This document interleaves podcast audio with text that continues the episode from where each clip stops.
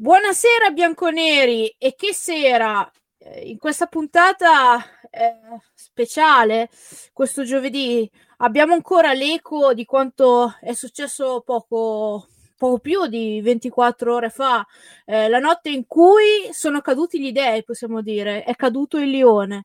Eh, a merito della nostra Juve che ha fatto un'altra impresa, l'ennesima di questa campagna europea e l'eco, appunto, che dicevo, eh, l'adrenalina, almeno per quanto mi riguarda, è ancora forte. In realtà non ho ancora metabolizzato bene quello che è successo. Eh, forse ci vorranno ancora un paio di giorni, perché mh, veramente è stato qualcosa di impensabile per quanto riguarda, non me lo, non me lo sarei mai aspettato.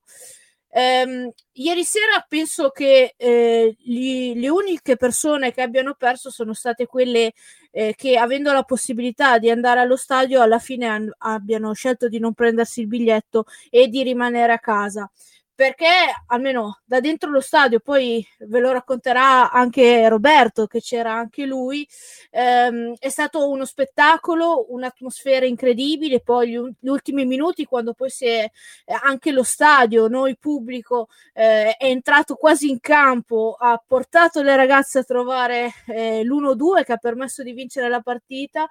Ehm, è, è stata un'esper- un'esperienza proprio indescrivibile.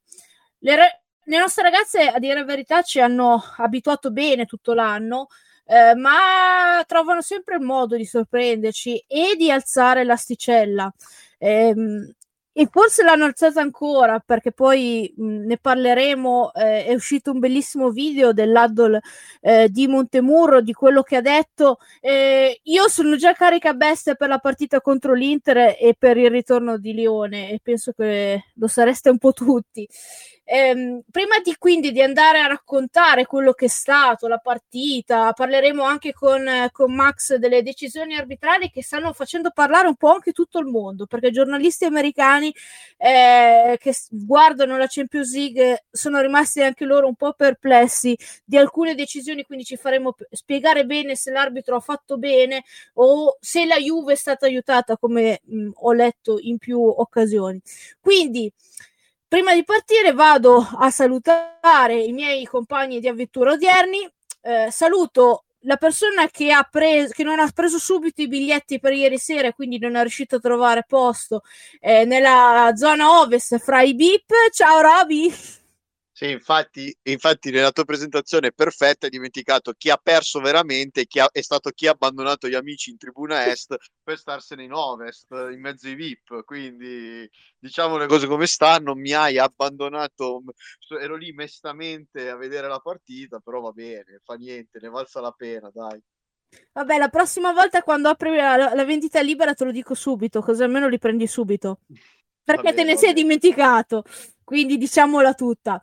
E poi ci sono venuti a trovare, ed è una new entry, quindi lo salutiamo ancora più calorosamente, eh, il nostro, che fa parte dello staff di Uccellino, Matteo Bleve. Ciao Matteo. Ciao, ciao a tutti. E poi, come dicevo anche prima, avevo anticipato, eh, è con noi Max Dotto. Ciao Max. Buonasera a tutti. Allora, ragazzi, la Juve continua a riscrivere non solo la sua storia, ma anche quella del calcio italiano, perché siamo a un passo. Intanto faccio una piccola parentesi perché ha segnato la Macedonia. Eh, mancano ecco. tre minuti. Giusto, una cosa diretta, ha alzato gli occhi e ha segnato la Macedonia. Cioè, e... possiamo dire che siamo alla frutta in questo momento. Perfetta, non avevo dubbi. Allora, ritornando a noi, dicevo, il, eh, la Juve sta scrivendo la storia, non solo la sua, quindi la, le pagine bianco-nere, ma anche quella del calcio italiano. Perché? Perché siamo a un passo a 90 minuti dalla semifinale di Champions League, che significa andare a uguagliare il traguardo che solo una squadra in Italia è riuscita ad arrivare e nel vecchio meccanismo, quindi quello che permetteva di arrivare in semifinale solo dopo otto partite, do- dopo sei partite praticamente che è quella che è il Bardolino Verona in quella famosa partita, doppio scontro contro l'Eintracht di Francoforte che ogni tanto cito eh, perché ero allo stadio nel, nel 2008. quindi siamo di fronte alla storia e siamo di fronte a qualcosa eh, che speriamo poi anche nei prossimi anni sia un abitué, eh, quindi arrivare alle fasi eh, proprio finali della Champions League è anche l'obiettivo di, di, questa squadra. Ma e quindi vado subito da Roberto, appunto, che era allo stadio. Ma queste ragazze eh, fin dove vogliono farci arrivare? Fin dove vogliono sorprenderci? Ma guarda, posso dirti che l'impressione che, che ho avuto, che ho avuto, che ho, che ho, mm, che ho avuto quest'anno dopo Wolfsburg e soprattutto dopo Wolfsburg l'andata, cioè a Torino quando abbiamo pareggiato 2-2 all'ultimo secondo, è che queste ragazze abbiano preso coscienza di, se, di sé. Cioè è una squadra che sa, sa di potersela giocare con chiunque e anche perdere, perché sa di poter perdere con Lione, ma non è più quel sapere con la paura, ma è un sapere consapevole. Non so se mi spiego, ma è una squadra che mi dà la sensazione che dice rimaniamo in partita e poi vediamo cosa succede, perché è quello che è accaduto esattamente ieri. Ieri per 60 minuti il Lione, bisogna dirlo, ci ha veramente fatto vedere un bellissimo calcio, dominante, abbiamo fatto una fatica bestiale, non siamo riusciti a fare esattamente nulla a un certo punto, se non l'errore di Urtic iniziale che era clamoroso, poi per un po' non siamo riusciti più a venire, infatti è anche lì la fortuna, no? Io ero nel posto della tribuna est esattamente all'opposto di dove attaccava Lione. Quando poi la Juve ha cominciato a giocare, nel secondo tempo io ero sempre all'opposto di dove la Juve dominava poi. Quindi io ho visto pochissime azioni da questa parte, però va bene però al di là di questo, al di là di questo, c'è, eh, è bastato poco, è bastato un'espulsione, poco per modo di dire, cioè è bastata l'espulsione per rigirare completamente gli episodi a tuo favore. Hai fatto veramente una partita quasi perfetta, quasi perfetta, perché per, ripeto, forse la perfezione sarebbe, cioè, sarebbe stata col gol di Bonansea del 3-1 l'occasione che ha avuto, però onestamente hai battuto Quest'anno è battuto, lo, lo, ragionavo oggi, che delle ultime, eh, delle ultime, nelle ultime dieci edizioni della Champions l'ha vinta eh, sette volte il Lione, due volte il Wolfsburg e una volta il Chelsea. Ecco, noi abbiamo battuto... No, il Barcellona e in finale il Chelsea. Beh, Giusto scusa, per... Barcellona, Barcellona. Siamo riusciti, siamo riusciti a battere eh, le ultime praticamente vincitrici della Champions prima del, Bar- del, del Barcellona. Quindi abbiamo fatto veramente un'impresa titanica, titanica. Intanto è finita, eh? la partita dell'Italia siamo fuori dai mondiali. È finita in tutti i sensi, mi sa. Qua, eh, proprio... maga- magari, magari, succederà come quattro anni fa che ci vanno inv- invece le donne. Eh, eh, eh sì, sì anche, lì, anche lì c'è una Svizzera di mezzo e anche lì la partita decisiva in Svizzera si giocherà fra poco, fra qualche settimana. La battuta, la battuta, la battuta verrebbe facile, però la devo dire perché è proprio, è proprio una roba. Soprattutto le donne non hanno Adani che fa le telecronache, non è mai in studio. Eh, cioè, la, lo, veramente porta una, porta una rogna, ragazzi, mamma mia. Vabbè, comunque, giustamente eh, sono d'accordo. In effetti eh, abbiamo affrontato, ci manca solo il PSG, poi le abbiamo affrontate tutte, la creme della creme della, dell'Europa proprio in questi ultimi anni. Eh, Magari il PSG sarà il nostro prossimo passo, lo speriamo tutti. Significherebbe aver fatto una nuova impresa, come, come dicevo prima. Tra l'altro, eh, tra l'altro, una cosa che non abbiamo detto, la Juve delle seconde classificate è l'unica che ha vinto. Esatto, l'unica che ha vinto e poi il, il, il Vos, l'Arsenal invece è riuscita a riprenderla eh, all'88esimo, quindi è finita, è finita 1-1 l'Emirates contro il Wolfsburg, eh, mentre le altre due partite eh, sono sostanzialmente ormai indi- le due semifinaliste sembrano ormai indirizzate abbastanza a favore di PSG e di mh, ma comunque ne parleremo dopo di Barcellona che hanno vinto le rispettive partite eh, in trasferta. Invece volevo una rapida opinione eh, da parte di, di, Matteo che si è visto questa, questa partita un po' da neofito giusto? Eh, non, non avevi tanto seguito il calcio femminile indipendentemente dalla Juve, cos'è che ti ha impressionato di più del calcio femminile? Beh, sicuramente la fisicità che nonostante la differenza di genere c'è, si vede, e il Lione ne ha dato una grandissima prova. Eh, a me ha fatto, ha fatto molta impressione il gap tra Lione e Juventus, però ecco, in positivo ecco questo, non, non, non in negativo, nel senso che eh, ne, parlavamo anche forse in privato, io e te Roberta, eh, 20 anni di... Sì. Sì, non, non si cancellano non... in pochissimo tempo, per cui il percorso sportivo che è stato strutturato, è stato creato nel, nel calcio femminile francese, che, che, abbiamo visto con il Lione, ecco, speriamo sia il punto di, di arrivo e poi successivamente di partenza anche per il calcio femminile italiano.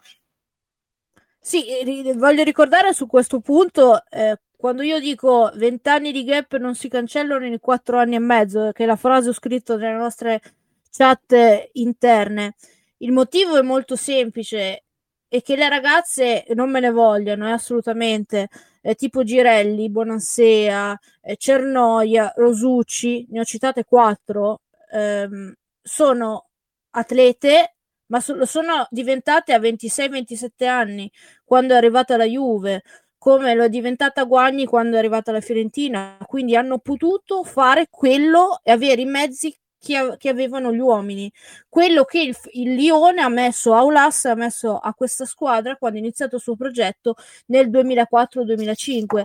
Quindi noi in questo momento come Italia siamo nel bel mezzo del ricambio generazionale, quindi ci sono le tra, tra virgolette, vecchi atlete, quindi quelle che eh, hanno, stanno subendo, stanno, ehm, so, erano già presenti quando era iniziata la rivoluzione, ma erano già atlete fatte e finite, e le giovani tipo Claruso, tipo Lenzini, che invece già quando non erano ancora, min- quando erano ancora minorenni hanno potuto lavorare in un certo modo. Quindi tu Matteo lo saprai meglio di me, un conto è modellare il fisico di un atleta eh, quando magari sei ancora un ragazzino, eh, hai magari 14-15 anni, anche 17-18, un conto è, è su una, un atleta, un, un, calciatore che magari ne ha 25-26 inizia a lavorare in un certo modo.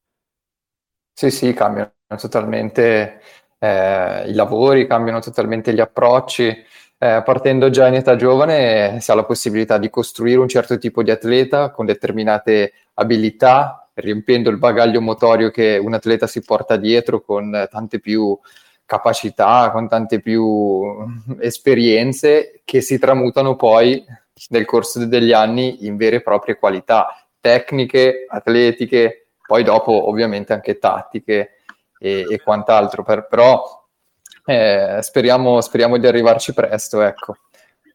Sì, diciamo che io sono sorpresa di quello che è stato fatto proprio perché non mi aspettavo che atlete come calciatrici, come Girelli, come Rosucci, come Cernoia, e non ne ho eh, citate tre a caso, ma soprattutto mi ha impressionato Girelli perché pensavo che potesse arrivare fino a un certo punto, invece eh, la, la voglia di arrivare, la tenacia, la, la voglia di proprio andare oltre i propri limiti, la sta portando a un livello che secondo me era inimmaginabile perché Girelli in questo momento, anche nei momenti di difficoltà, in quei primi 60 minuti della partita, ragazzi, ha fatto un partitone, fa- le, tutte le palle sporche che gli arrivavano mezze e mezze comunque riusciva a trovarci qualcosa di buono, eh, è riuscita comunque a dare un senso alla, a una squadra che comunque fino ad un certo punto, quasi tutto il primo tempo, è stata timida e ha subito tanto il Lione. Poi quando si è sciolta anche sono state le parole di Saragama nel secondo tempo, poi anche con l'espulsione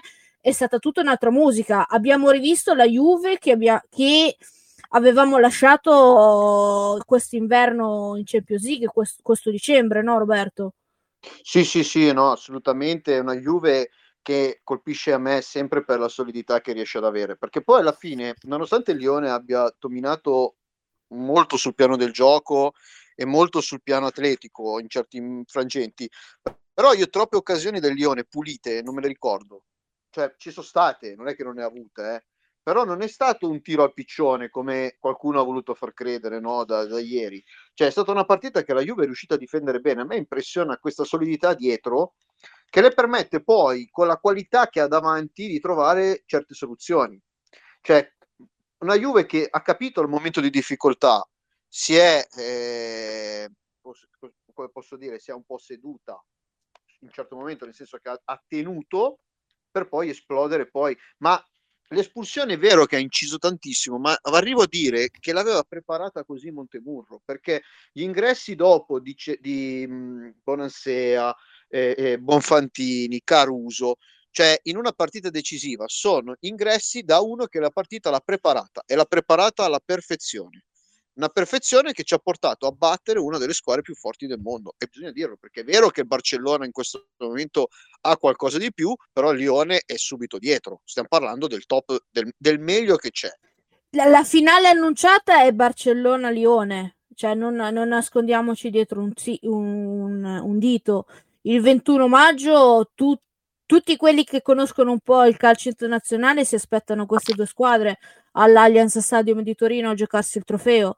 Eh, quindi, e poi lo cito adesso un dato del Lione. Nella sua storia, il Leone in una partita scontro diretto, quindi eh, con out, non aveva mai perso la gara d'andata.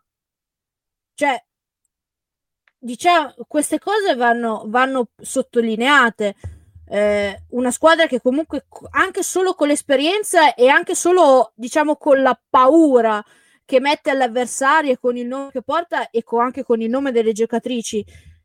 Le nostre invece sono, sono mh, que- le esperienze, queste partite che hanno avuto in questi anni hanno sempre aggiunto qualcosa e almeno sotto il piano della, della mentalità eh, non dico che abbiamo quasi chiuso il gap, però ci siamo molto vicino perché poi quando ehm, magari soffriamo forse gli inizi contro determinate squadre in certi momenti, però poi durante la partita la curva va sempre più in alto, va sempre tende nel miglioramento. E questa è, sicuramente un, un, sinonimo anche il lavoro che sta facendo Montemurro ehm, dal punto di vista mentale è un lavoro eh, incredibile. Eh, poi lo citerò dopo um, perché Dazan ha ripreso l'Addol di fine partita, le parole di Montemurro che almeno personalmente a me hanno caricato eh, a bestia per, queste, per le prossime partite, prima appunto della sosta dei nazionali, per, per, per il campionato, per la, per la Champions League.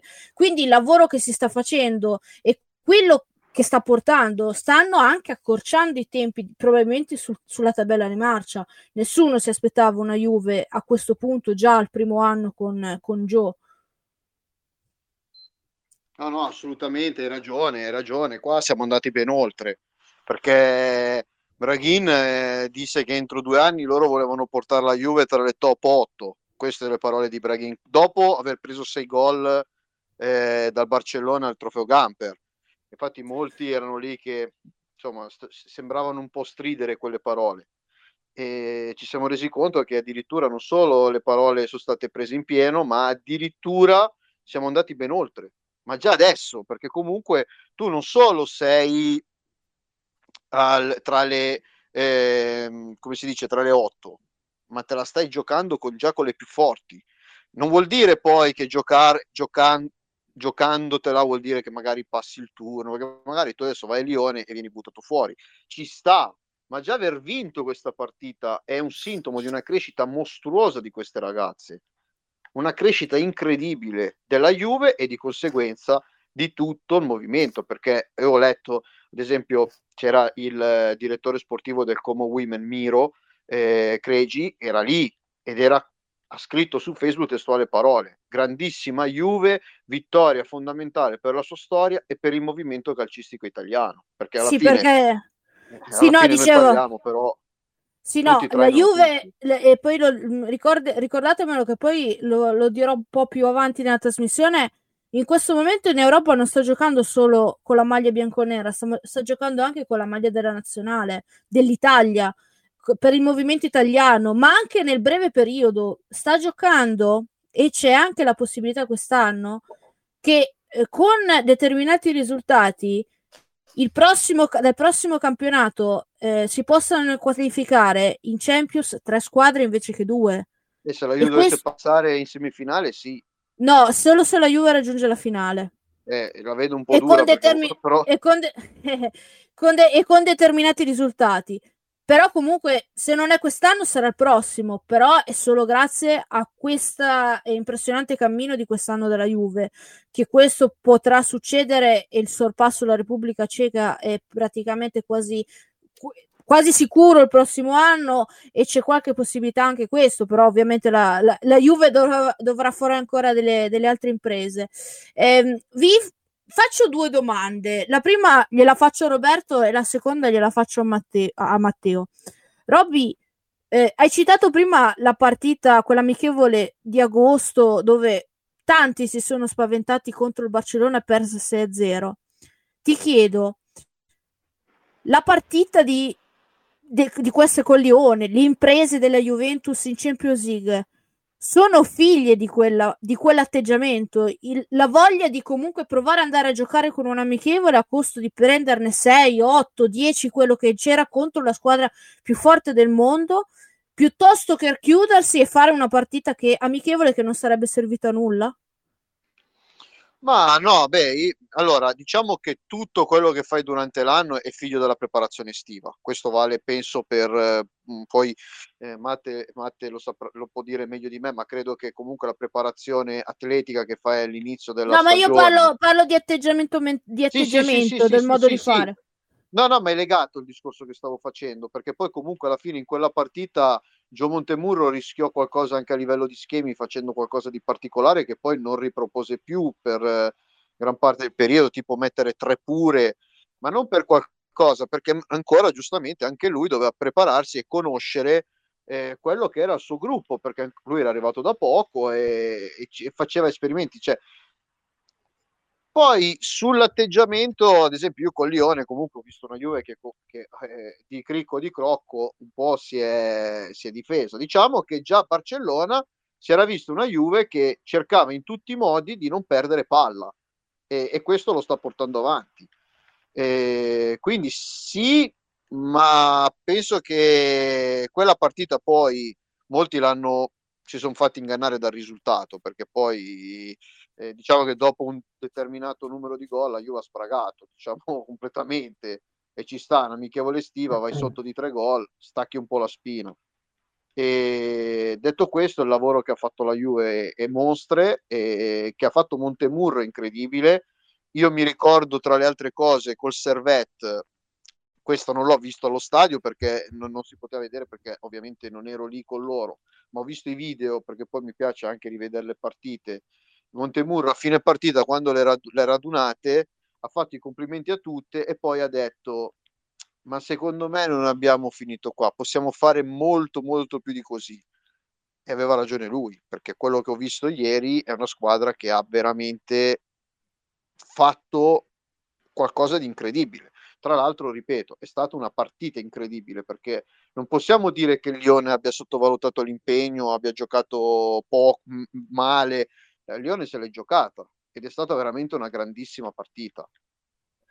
E Anch'io invece... sono d'accordo, son d'accordo con Roberto. A me ha colpito tantissimo la, la maturità della Juventus. Eh, e, lo, e, lo, dico anche da profano, cioè vedendo direttamente il gap tra le due squadre, questa differenza fisica, tecnica e organizzativa, però la, la Juventus è stata subito, è subito matura durante i primi 60-65 minuti in cui è stata sotto, è stata ben, pre- ben prestata, ma ha, ha, tenuto botta, ha tenuto botta, mi è piaciuto tanto, sì. Io, Matteo, ti faccio questa domanda, non ti voglio mettere in difficoltà, eh, ti, quindi ti faccio un, una piccola premessa.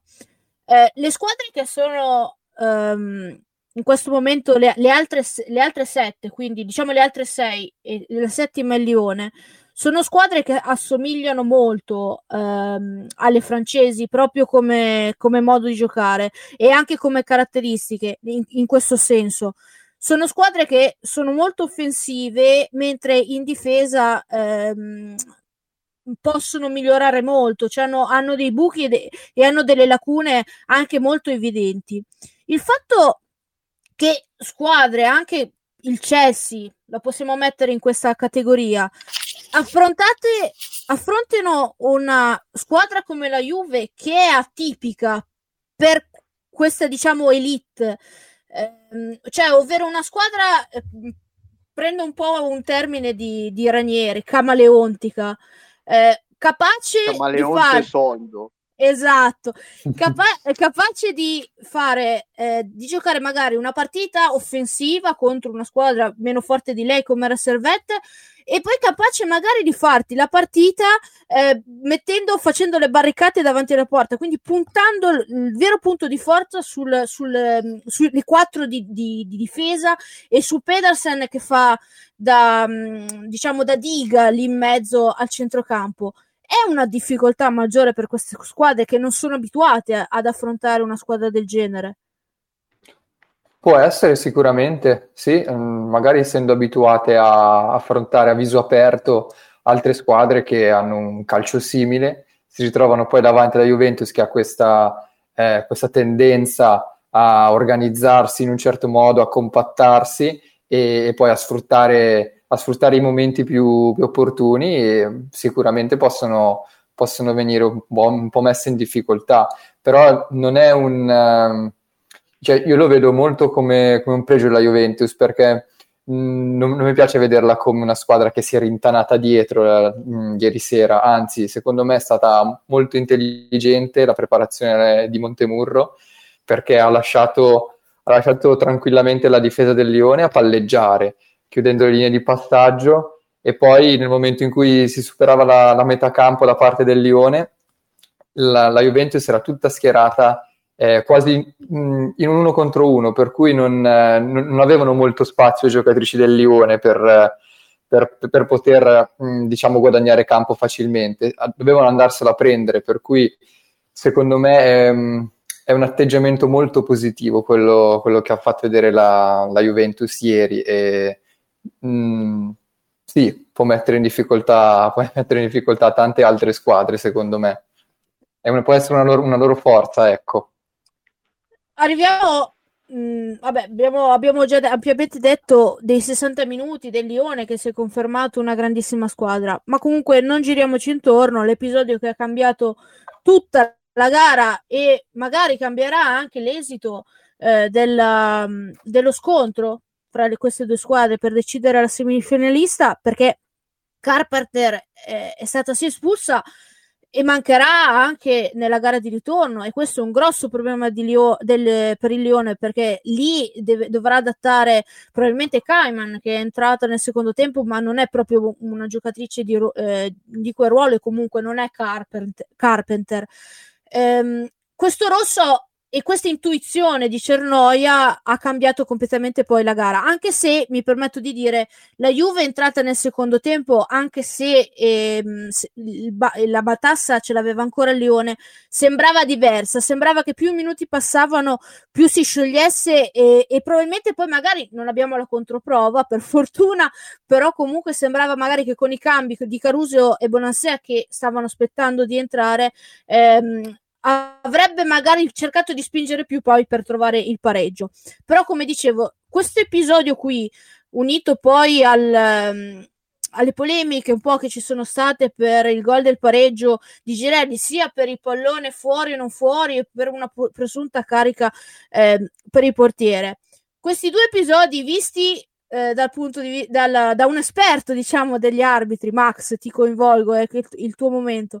Mi hai un po' già raccontato oggi che ti ho chiesto eh, secondo te è vero allora quando dicono la Juve è stata fortunata eh, a trovare un arbitro così inflessibile eh, o, e quindi è stata avvantaggiata oppure è stato applicato il regolamento e quindi è colpa del, di Carpenter che ha stoppato male il pallone, ha fatto un'ingenuità e il gol era completamente regolare.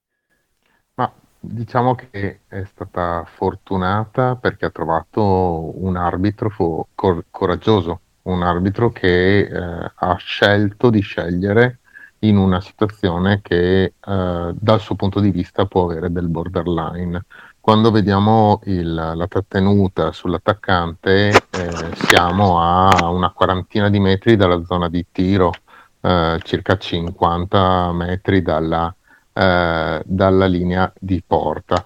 Eh, in quel momento lì bisogna verificare se ci sia una eh, evidente occasione di segnare una rete e la questione eh, si basa su quattro punti di vista che sono la direzione dell'azione che sicuramente è centrale verso la porta, il possesso del pallone che eh, sicuramente c'è perché eh, l'attaccante era scappato via al, al, difensore e gli altri due punti sono la distanza della porta e il numero di eh, difendenti che ci sono tra eh, l'attaccante e la porta. In questo caso la distanza è molto, uh, molto elevata, c'è però una cosa. Il difensore più vicino è a circa 15 metri sulla sinistra e quindi noi dobbiamo misurare la distanza dalla, dalla porta eh, in relazione alla possibilità di rientro del difensore che potrebbe eh, contrarre il pallone. In quel caso l'attaccante è lanciatissimo eh, e il, ehm, il momento in cui eh, il difensore si rende conto che l'attaccante scappa gli fa sicuramente perdere eh, qualche metro. Eh, l'arbitro è, stato, eh, è stata molto brava a pensare, se voi vedete non estrae subito il cartellino, ci pensa un attimo perché sta facendo la somma di queste, eh, di queste caratteristiche e per lui e per lei, scusate, sono abituato diversamente, è, è una chiara ed evidente occasione da rete, cosa che è assolutamente supportabile perché eh, è un, esempio che faccio sempre quando spiego eh, cosa voglia dire eh, questa situazione. Provate a pensare se non ci fosse stata eh, la, la, giocatrice di, di, in difesa che faceva il fallo, se voi avete un attaccante che vi parte in quella situazione e va verso la porta e non segna, lo prendete per il collo? Se, questa, se la risposta è sì, vuol dire che era una chiara occasione da rete e in quel caso se eh, fosse partita eh, da sola verso la porta e non avesse centrato la porta con un tiro, noi probabilmente voi che eravate allo stadio sareste scesi in campo. Ecco. Quindi questa è l'analisi completa di quell'episodio. Invece, per quanto riguarda il primo gol, c'è stata una dicevo, una doppia protesta, diciamo, sulla palla eh, uscita o non uscita, ma quella, questo, questo, dato mi sembra un dato abbastanza eh, oggettivo, nel senso che sarà stato rivisto al VAR dalle inquadrature, perché è stato pubblicato, Max, non so se, se l'hai visto, una foto, quindi un fermo immagine, dove sembra la palla fuori, ma probabilmente è la prospettiva che inganna. Eh, invece dal video, dall'altro, sembrava abbastanza ehm, difficile che il pallone fosse uscito tutto, quindi che la palla fosse fuori. Quindi su questo io non mi, so- non mi soffermerei tanto perché sicuramente hanno controllato. Beh, ricordiamo e... solamente il fatto che il pallone deve uscire completamente dalla linea laterale, quindi dal piano verticale che passa per l'estremo più esterno della linea eh, laterale. In quel caso, anche se si vede del verde dalla, dalla posizione della telecamera alta, eh, tra il pallone e la linea, non è detto che la proiezione del pallone non sia sulla linea. L'assistente era a un metro e mezzo, due, cioè mh, mm, meglio di, di, lei chi poteva eh, vedere. Sì, no, tra l'altro poi la foto era dal basso dall'altra parte quindi proprio la prospettiva sicuramente avrà ingannato. No, ma poi, eh, ma poi comunque è, cioè, ha sentito, ha, fatto, ha, fatto, ha parlato col VAR, infatti è venuto fuori che c'era il controllo VAR sul gol, ci hanno fatto il controllo, è stata utilizzata la, la tecnologia, quindi... Avrà, no, no, hanno... no, no, scusami Roberto, no, in quel caso non viene utilizzata la tecnologia perché il, eh, la tecnologia per il fuorigioco verifica solamente le linee parallele alla linea corta del uh, campo di gioco eh, del terreno di gioco, quindi in quel caso viene solamente verificata uh, a, eh, a, istinto, eh, a, a esperienza l'immagine, del, del, l'immagine video. io posso solo portare io no, gli dico posso portare solo la mia testimonianza perché ero praticamente lì sotto. Eh, eh, Lundorf. Rimanghiamolo, rimanghiamolo. Sì, eh. sottolineiamolo sempre. io ero praticamente lì sotto e anche un po' più in alto, cioè era un po' più in basso della telecamera, quindi eh, qualche fila più in basso. A me sembrava che il, il mignolo sinistro, eh, le ultime due dita di Lundorf, quindi l'ultimo pezzo de, eh, terzo del piede sinistro, eh, fu- pestasse la, la, la, riga, quindi il pallone, no, visto che era eh, verso l'interno del campo, e, era dentro ovviamente, quindi da questo punto di vista eh, mi è sembrato abbastanza netto, a differenza di quello che era successo, perché ricordiamolo Roby, col Chelsea dove il 2 a 1 loro molto probabilmente arriva da una palla che invece era fuori eh, perché ricordiamo che c'è stata no, no. ci sono state quello, qualche... quello, era fuori di tanto eh. poi ecco, non c'era, quindi non c'era, non c'era il VAR tecnologie cose però esatto. era fuori tanto eh. Comunque, eh, per completare quindi l- la, la, questione arbitraggio, dicevamo il VAR invece eh, probabilmente è stato usato per vedere se ci fosse stata carica al portiere a, a Buadì eh, noi abbiamo sentito, ha dato la sua impressione Andrea Lapegna che ha denti, denti stretti ha detto anche se sono un portiere per me quello non è fallo. Per un arbitro invece decisione giusta? Decisione sicuramente supportabile, quello che dobbiamo vedere quel pun- da quel punto di vista è eh, il movimento dei due corpi. Eh, l'attaccante sicuramente fa un mezzo passo verso la linea di, eh, di uscita del portiere ma non allunga la gamba andando a colpire l'avversario, ne- nemmeno utilizza le braccia. Eh, il portiere perde il pallone perché lo agguanta al volo e nello slancio finisce addosso all'attaccante. Noi dobbiamo verificare se c'è effettivamente un'azione negligente da parte dell'attaccante, eh, la quale semplicemente tende a uh, muoversi verso il pallone ma non, uh, non allunga alcun arto verso l'avversario, questa è assolutamente una cosa fondamentale e, e nello slancio il portiere perde il pallone. Qui eh, sicuramente non ci dovrebbero essere dubbi, però mh, mm, ragazzi anche qui sta al, al, coraggio dell'arbitro che in questo caso ha deciso eh, in modo molto, molto sereno, da quel che ho potuto vedere da, dal, dall'atteggiamento che ha in campo, di proseguire tranquillamente con la rete. E anche questo da, è un plauso perché certe volte si tende un pochino a tutelare i portieri, ma qui mh, mm, si è applicato il regolamento secondo le direttive che ci sono. Non so se hai visto tutta la partita o gran parte della partita, Max. Volevo chiederti. Parte, ecco, eh...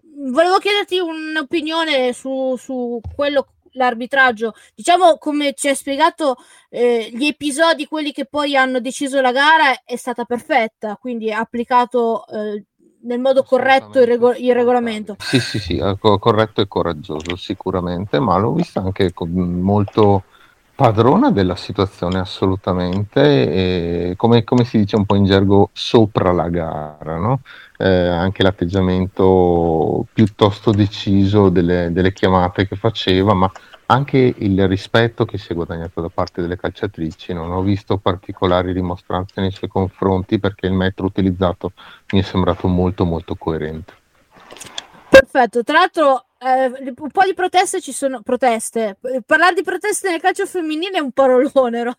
ragazzi, però diciamo che mh, mm, diciamo qual- qualche bisticcio, chiamiamolo così, c'è stato più ecco, ma più che altro c'è qualche protesta dal pubblico, questo sì, eh, c'è stato nel primo tempo, però poi devo dire che quando anche le calciatrici hanno cop- capito il metro arbitrale eh, non c'è stata più nessuna rimostranza e la partita poi è scivolata abbastanza via senza problemi e, ehm, e, e comunque Max è bello mh, vedere che nonostante quello che si scriva ovvero che eh, le arbitre donne non siano, ne, non siano così ad elevato livello, invece ci sono delle, delle, delle ar- arbitro donna che hanno un livello alto e che, che sanno arbitrare bene, eh, non sono solo pochissime come, come si dice in giro. Uh, allora, sono relativamente poche, se eh, io conosco il panorama italiano e obiettivamente all'estero non so come sia la situazione. Sicuramente ci sono delle punte di diamante eh, che fanno anche uh, dell'atletismo una delle, delle proprie caratteristiche eh, a supporto di quello che è sicuramente per una donna arbitro la questione caratteriale, perché eh, con il gap, eh, no, non me ne vogliano, eh, eh, però il gap fisico che esiste sempre deve essere assolutamente eh, colmato da, da, quello caratteriale e abbiamo visto dei bei caratterini in campo, eh, eh arbitri donne che non hanno alcuna paura e finalmente, ed è bellissimo vedere questa cosa, di rapportarsi con chi che sia e quindi dominare totalmente la gara. Ce ne sono, bisogna lavorarci molto, bisogna fare un po' il lavoro che ha fatto eh, la, la, Juventus con Montemurro, cioè allenarle da, pres, da, da prima, della, eh, che, cioè costruirle come arbitri sia fisicamente che mentalmente fin da quando sono molto giovani e qui bisogna lavorare tantissimo sulla cultura sportiva perché se per un arbitro giovane al giorno d'oggi è molto difficile, per un arbitro donna purtroppo, purtroppo lo è ancora un pochino di più. Visto Io vorrei che... aggiungere, scusami, su questa no, no, cosa. No. Vai, vai. Perché mm, tempo fa avevo partecipato a un seminario di Carlo Castagna, non so se lo conoscete, lui è stato ehm, responsabile, non so se lo è ancora adesso, comunque sia in passato è stato responsabile del settore della preparazione atletica degli arbitri del, della FIFA e quindi anche del femminile. E mm, ci raccontava che i parametri atletici che le donne devono superare sono, sono superati alla grande e sono molto molto simili ai risultati che ottengono gli uomini. Per cui dal livello atletico anche gli arbitri, po- gli arbitri donna possono dire la loro solamente per puntualizzare la cosa è stato molto interessante quel seminario ci stiamo arrivando attualmente la, l'associazione italiana arbitri ha ancora uh, limiti mh, atletici diversi tra uomini e donne comunque. Però se non mi sbaglio, Max, eh, le invece mh, mm, mh, mm, arbitri, gli arbitri donne internazionali devono passare i limiti gli stessi di, dei maschi per poter arbitrare le, ovviamente le partite maschili. Mi ricordo che se, lo si era detto con Frappar che aveva, aveva ottenuto mm. l'idoneità per questo se non mi sbaglio. Per, per, determinati livelli arbitrali sì, cioè stiamo parlando di arbitri internazionali che fanno uh, agli arbitri internazionali. Sì. sì, sì, sì, sto parlando di quello, di, di arbitri internazionali, delle, tipo Frapparto appunto, ho citato proprio lei. Sì, certo. Anche io intendevo la FIFA, per cui, per cui sì. No, io invece, visto che abbiamo Max, eh, avevo una piccola curiosità che mi è venuta in mente, così eh, me la togli. Ma è vero che il... Facciamo un attimo una piccola parentesi, poi, poi torniamo a noi. Ma è vero che eh, una partita, diciamo, maschile arbitrata da una donna, i, i maschi, i giocatori eh, sono più reticenti a protestare con, con lei, quindi rispetto a una, un uomo. Quindi si assiste a delle scene incredibili, cioè impensabili con, invece con un Rocky, un Rizzoli. No, per assurdo, ehm, nelle categorie insomma, diciamo, inferiori eh, c'è più astio da parte del pubblico che, eh, che da parte dei, dei, calciatori. I calciatori hanno una sorta di eh, rispetto intrinseco de, dell'arbitro, forse perché ne capiscono eh, la difficoltà nell'arrivare a certi livelli, perché veramente è, è complicato. È complicato per, per una donna eh, purtroppo trovarsi eh, di fronte de, de, ma, ma, materialmente, vi faccio un esempio un po' sciocco che però vi dà l'idea perché si parla tanto di arbitri atleti e si parla tanto del fatto che purtroppo l'arbitro basso ha delle difficoltà e venga in qualche modo penalizzato, ma in verità è una, una questione eh, pratica perché oltre al fatto di mantenere per molto tempo magari una, una datura velo- uh, veloce o medio veloce con le gambe un pochino più corte, ma c'è proprio una questione di visione. Se tu sei purtroppo, come succede agli arbitri e mh, mm, un pochino di più purtroppo anche le, le arbitri donne, eh, una ventina di centimetri più basso della media dei calciatori, perché adesso i calciatori sono altissimi, ti trovi ad arbitrare vedendo il, la gara all'altezza delle loro spalle.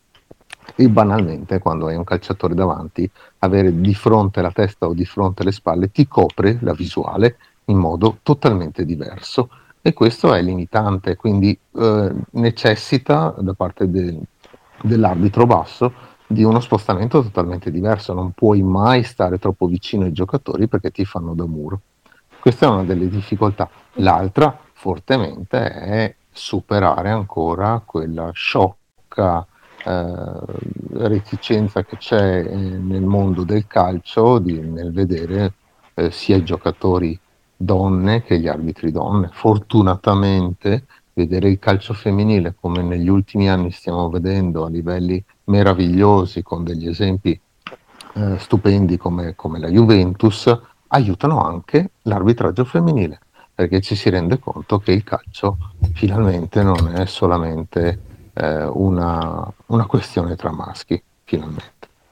Io aggiungerei anche le tifose donne come me che non vengono anche poi prese certe volte troppo sul serio, eh, però poi alla fine ci, ci facciamo valere, quindi fan- è, è, bello poi quando ti fanno i com- a me hanno fatto i complimenti uscendo e avevo mia cugina mi fa lei è mia cugina quindi è, è stato un po' un momento divertente poi così giusto, giusto per fare un intermezzo. Grazie Max per, per, per l'intervento. E, ehm, quindi ritornando alla partita, abbiamo un po' parlato di, di, di questo, della, di come è andata, delle decisioni arbitrali.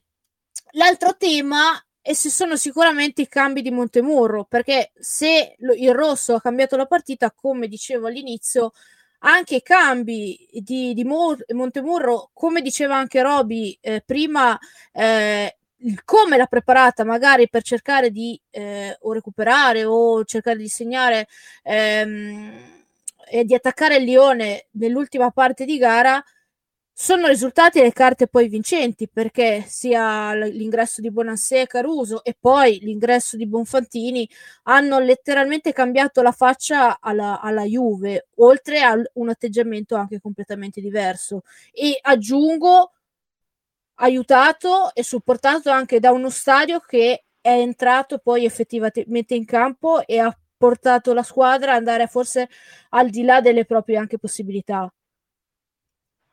Sì, sì, sì, sì, assolutamente. E, intanto, come hai detto tu, dico subito sullo stadio perché si è sentito proprio il tifo dal primo all'ultimo minuto, anche quando le cose non andavano bene, soprattutto nella tribuna est, eh, zona, zona 112 soprattutto, perché bisogna eh, fare differenza. E al di là di questa cavolata non ho sentito assolutamente il tifo è stato uno stadio che è entrato appieno nella parte e ha veramente sospinto le ragazze. Detto questo come ho detto i cambi di Montemurro che aggiungo io non sono stati cambi così ma sono stati cambi che a mio, video, a mio avviso erano molto preparati perché bo, eh, lasciamo perdere Bonfantini che spesso fa questo tipo di, di, di, di spola, no? spesso gioca in panch- fa la panchina e poi entra dentro in partita in corso. Ma vedere fuori Caruso e Bonansea e poi inserite, e guarda caso proprio in quel momento mi dà la sensazione che Montemurro avesse già preparato un piano partita e che sia stato perfettamente portato a termine. L'avesse anche già visto in anticipo, probabilmente. Eh, esatto, esatto. Probabilmente ha già visto anche quella di ritorno, sa già come andrà a finire. Ce lo, dire, dicesse, lo dicesse anche noi sarebbe bello, evitiamo di soffrire se- una settimana. Beh, già, già, detto, già detto comunque che prima pensiamo all'Inter, poi andiamo, proviamo ad andare a vincere a Lione. Vuol no, testa... no, l'hai sbagliata la citazione. È sbagliata, eh. Roby. Ah, messaggio nell'addol. C'è mm. proprio il video, andatelo a cercare su Instagram, eh, sul profilo di Juventus Women eh, arriva la telecamera, Montemurro si gode con la sua squadra Country Road, cantata anche dallo stadio, perché è, è, questa è, è diventata la colonna sonora della campagna europea 2021-22 di questa squadra. Si gode eh, questa, appunto, questa, questa atmosfera, eh, fa i complimenti alle ragazze eh, sottolinea come avesse detto negli spogliatoi, come l'energia fuori, quindi dei tifosi, che grazie alle ragazze eh, sono diventati un fattore, l'energia poi messa in campo hanno portato tutto questo e chiude il suo messaggio dicendo, e cito, Inter adesso, eh, chiudiamo il campionato con l'Inter e poi andiamo a battere la Lione. Ecco, Applausi. Sì. Ancora, ancora di più, ancora, rende ancora più l'idea quanto ci crede e quanto ci credono le ragazze, ma è giusto così. È una squadra che non ha niente da perdere. Il suo l'ha già fatto alla, alla grandissima. Ehm, Matteo, invece te chiedo come i, i, cambi di Caruso e Bonassia, quindi diciamo i, i, primi due, hanno cambiato anche dal punto di vista magari più fisico, atletico, anche, anche tattico alla squadra, secondo te? Beh, hanno sicuramente portato tanta velocità, sia palla al piede che poi nell'inserimento senza palla. Hanno portato um, un, diciamo un, un, bel booster a livello tecnico perché Bonansia poi è entrata, ha subito eh, dribblato un paio di avversari e, e eh, si è resa da, pericolosa insomma dal primo secondo. Poi vabbè è arrivato quel, quel bellissimo pallone in verticale e, e poi c'è stato, c'è stato il gol però mh, sono arrivati al momento giusto perché, come dicevate voi, Montemurro ce l'aveva, eh, se l'era segnata e quando, quando li ha messi, le ha messe dentro è stato, è stato tutto velocizzato, uh, mh, c'è stata molta più rapidità anche poi nella, nel, nel servizio della palla, ecco, eh, tra, quelle, tra le nuove entrate intendo proprio. Quindi eh, poi vabbè, Bonfantini ha completato l'opera. Probabilmente questa Bonfantini, Robby, non l'abbiamo mai vista in stagione. Ed è la Bonfantini che, era com- che, stat- che, ha, che ha comprato Braghin. Era convinto di comprare questa giocatrice che quest'anno è cresciuta tantissimo. Io penso che il lavoro più grosso che ha fatto Montemuro è stato su questa giocatrice, che probabilmente sta ancora giocando eh, pochi minuti rispetto a a quelli anche che forse merita, gli sta un po' dando anche bastone carota, ma se trova continuità, questa ragazza diventa probabilmente la giocatrice italiana più forte perché ha delle qualità. E poi questo dal punto di vista atletico voglio anche un parere di Matteo. Ehm, è una buona ansia più giovane ma secondo me con un atletismo ancora più esasperato e anche tecnicamente ha qualche cosa in più di Barbara ma guarda, eh, sull'atletismo facciamo parlare Matte, sulla tecnica secondo me ancora no, ma è sulla buona strada. La... In questo momento possiamo dire che la migliore Bonfantini comunque l'abbiamo vista nelle partite de... in, in, Europa, cioè in Champions ha fatto le migliori partite Bonfantini, al di là dei gol, ma eh, spesso le partite le ha cambiate il suo ingresso. Il motivo credo che sia anche dovuto alla sua esplosività, è una giocatrice che ti lascia sul posto e quando trova squadre un pochino più stanche diventa un furetto, diventa immarcabile. Al di là del gol, l'ingresso suo, secondo me, ha dato, e insieme a Caruso, ha dato quell'atletismo che ha ammazzato un Lione che già prima dell'espulsione stava mostrando c- segnali di, di, stanchezza, come logico, no? dopo che domini comunque per 60 minuti puoi anche calare, ecco. Però ripeto, credo che Montemuro stia gestendo davvero molto molto bene le ragazze, molto molto bene il gruppo e sta facendo un lavoro su Bonfantini che credo che i frutti vedremo, li vedremo non quest'anno, ma nei prossimi anni.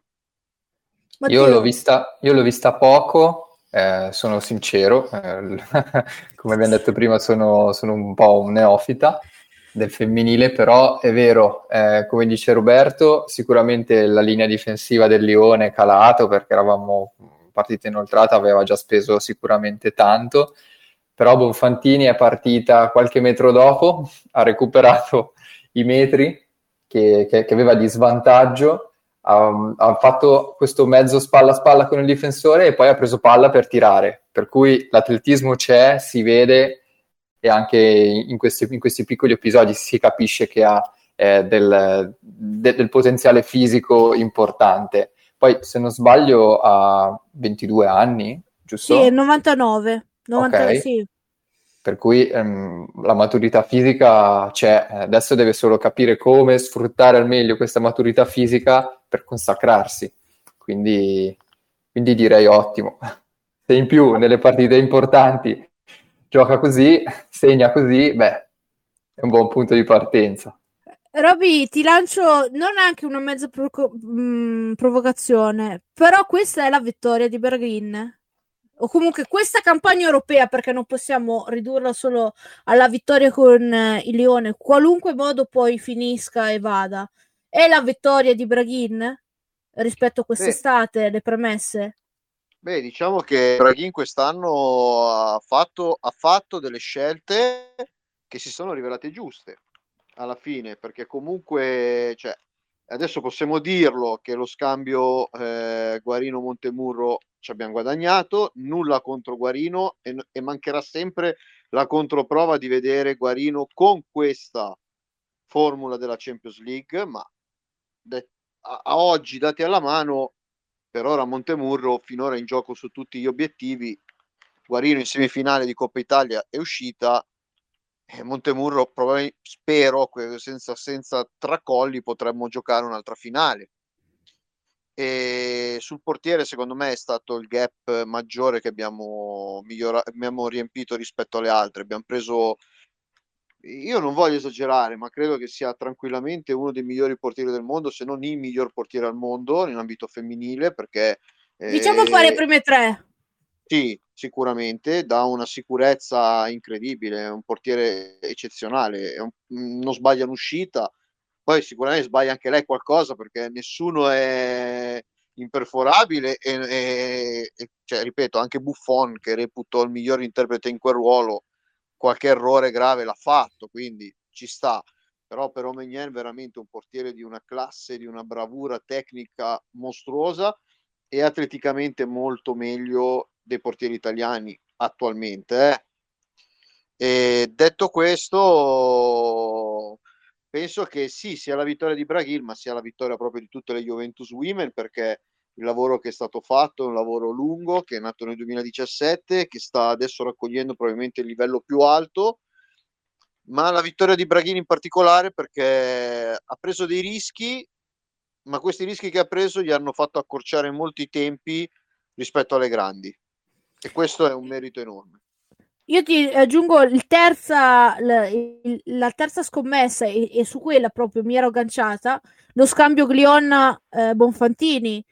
Eh, Glion, per quanto le si possa voler bene, sta dimostrando la Roma dopo un buon inizio, eh, sta facendo panchina, eh, perché è quella, le titolari sono Avi e, e Serturini, e una giocatrice da campionato italiano in Europa fa fatica, Bonfantini, datele, datele il suo ruolo, fat, fatta crescere in un determinato modo, è cresciuta più, più, probabilmente più in sei mesi con la Juve che in due o tre anni quanto ha fatto con la Roma.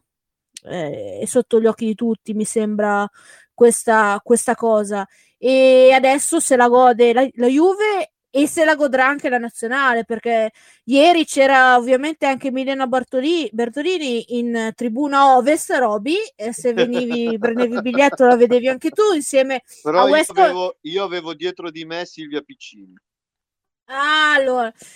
Oltre e lo sottolineo c'era di nuovo McKenny che c'era anche contro il Servette è venuto a vedere contro anche la, la partita di nuovo contro il Lione e eh, mi sono girata quando mi ha fatto il 2 a 1 sorrideva, applaudiva, era tutto contento. Quindi sicuramente si sarà anche eh, divertito, divertito tanto. E, è stato bello eh? vedere un, gioco- un collega un loro collega uomo che è venuto a vedere le, le loro, eh, le loro, la loro partita. È stato veramente carino da, da parte sua. A parte che vabbè magari americano ha una cultura diversa sul calcio femminile e quindi non apriamo parentesi che poi facciamo un podcast di, di tre ore perché è meglio, è meglio no. Però comunque dicevo, ehm, mi sono perso un attimo.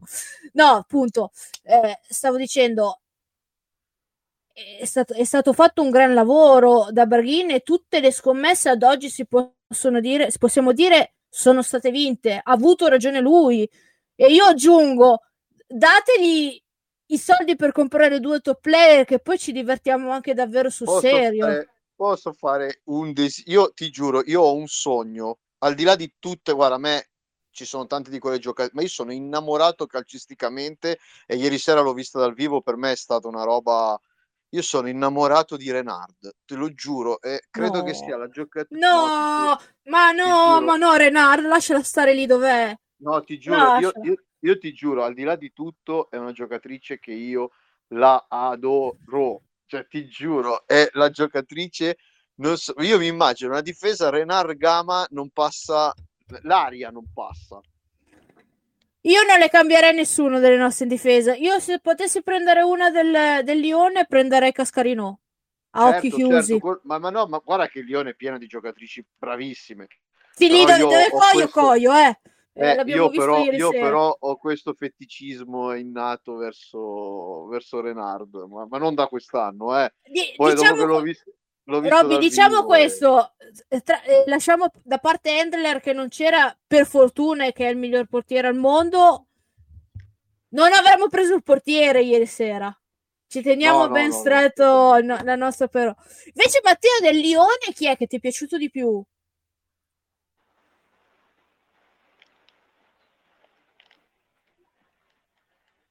Matteo, abbiamo, abbiamo perso Matteo, eccolo. Scusate, Ho ci sono. No. No, no, non avevo sbloccato il microfono, stavo rispondendo, ma a me stesso.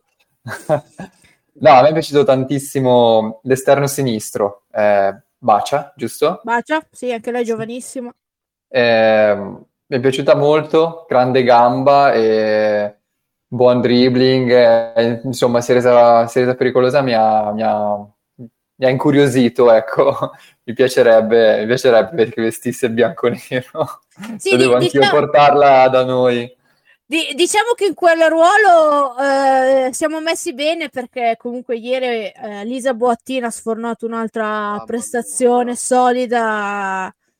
Eh, ringraziamo sempre la sua juventinità che le, le ha fatto rinunciare a qualsiasi eh, contatto di altre squadre come il Chelsea si era parlato, ma anche altre ne ha fatto capire della sua intervista. Eh, diciamo che tutte le, tutte le ragazze anche che stanno rinnovando, ehm, che sono dall'inizio, sono tutte ragazze in missione. Sono partite in un determinato modo. Secondo me la loro missione finisce quando vinceranno la Champions League. Lo, lo dico, ragazzi, non posso stare zitta. Mamma mia, Per- Roby, mamma mia. Dai, è chiaro, sono in missione. Sono in missione. Hanno- se non è quest'anno, sarà quello dopo o quello dopo ancora. Ma, ma l'ho detto anche Braghine. eh. Qui l'obiettivo è, è arrivare fra le prime e arrivare a competere per vincere questa coppa. Eh, buttiamo via la scaramanzia e cominciamo anche a parlarne perché, ma, ripeto, eh, sicuramente non sarà quest'anno. Usciremo sicuramente con Lione. Vedi che comunque vedi la scaramanzia l'ho tenuta. Sì, però, Però- Roby, dopo che hai sparato sta roba, cioè... Io, io sto Eh. grattando la, la, la spranga di ferro del letto, cioè Eh, io ve l'ho detto, io ve l'ho detto che c'ho ancora l'adrenalina mille da ieri sera, devo ancora smaltirla tutta, quasi. Quindi, Però è giusto, quando si comincia a scalare la montagna si vuole arrivare in vetta, non, non ci si ferma a metà.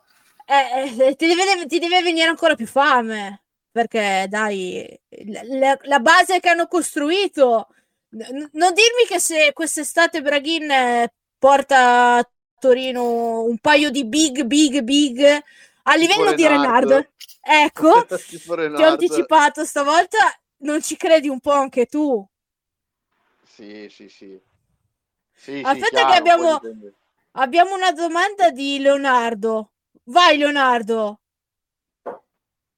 Ciao intanto. Oh, mi sentite? Sì, ecco, ti ho sbloccato. Sì, sì, no, volevo dire soltanto una cosa brevemente. Renard lasciamolo a casa, lì che sta bene. Noi andiamoci a prendere Elena Oberdorf e poi ne riparliamo. Eh, Non aspettavo al varco, Leonardo, lo conosco ormai troppo bene. Ha ragione. Di, eh, l'altro ieri pensavo, oh, pensavo proprio a te, Leonardo. eh, Le- Lena con Pedersen non passa più uno spillo. Eh, f- finiamo probabilmente Mm, con due esatto. gol, no, due gol segnati, due gol subiti in tutta la stagione. Anche Già ieri. 2-0 ogni partita, guarda, partiamo da 2-0. E parliamo quindi di singole, visto che stavamo parlando delle, delle nostre delle ragazze. Eh, abbiamo parlato di un po' Boattin, adesso di Pedersen eh, e di altre. però, e come lo citavo anche prima, quella che secondo me, ehm, almeno a me ha impressionato di più è stata Cristiana Girelli. Tra l'altro, Sì, nella, sì. settima- nella settimana dei numeri 10, perché con l'annuncio del mancato di rinnovo di Dybala eh, ci aggrappiamo al nostro numero 10 femminile, il primo numero 10 della, della storia della Juve femminile che anche lei aspetta un rinnovo che probabilmente arriverà, eh, sarà uno dei prossimi annunci, eh, credo. Ehm, almeno da quanto ci dice il nostro Mauro Munno, sembra una cosa di una- abbastanza quasi fatta, anche lei l'ha detto. Ehm, è bello, secondo me, quello che lei ha scritto su Instagram, ma che un po' hanno scritto tutte, la seconda parte del messaggio. Lei a un certo punto scrive che il calcio, il calcio per me è questa cosa qui. Sembra impossibile finché non viene fatto. E loro di, di cose ne- impossibili ne hanno fatte tante, Roby. E pro- de- magari, e, e hanno, e, e stanno già pensando a Lione perché ne vogliono fare ancora un'altra. Follia Certo, certo.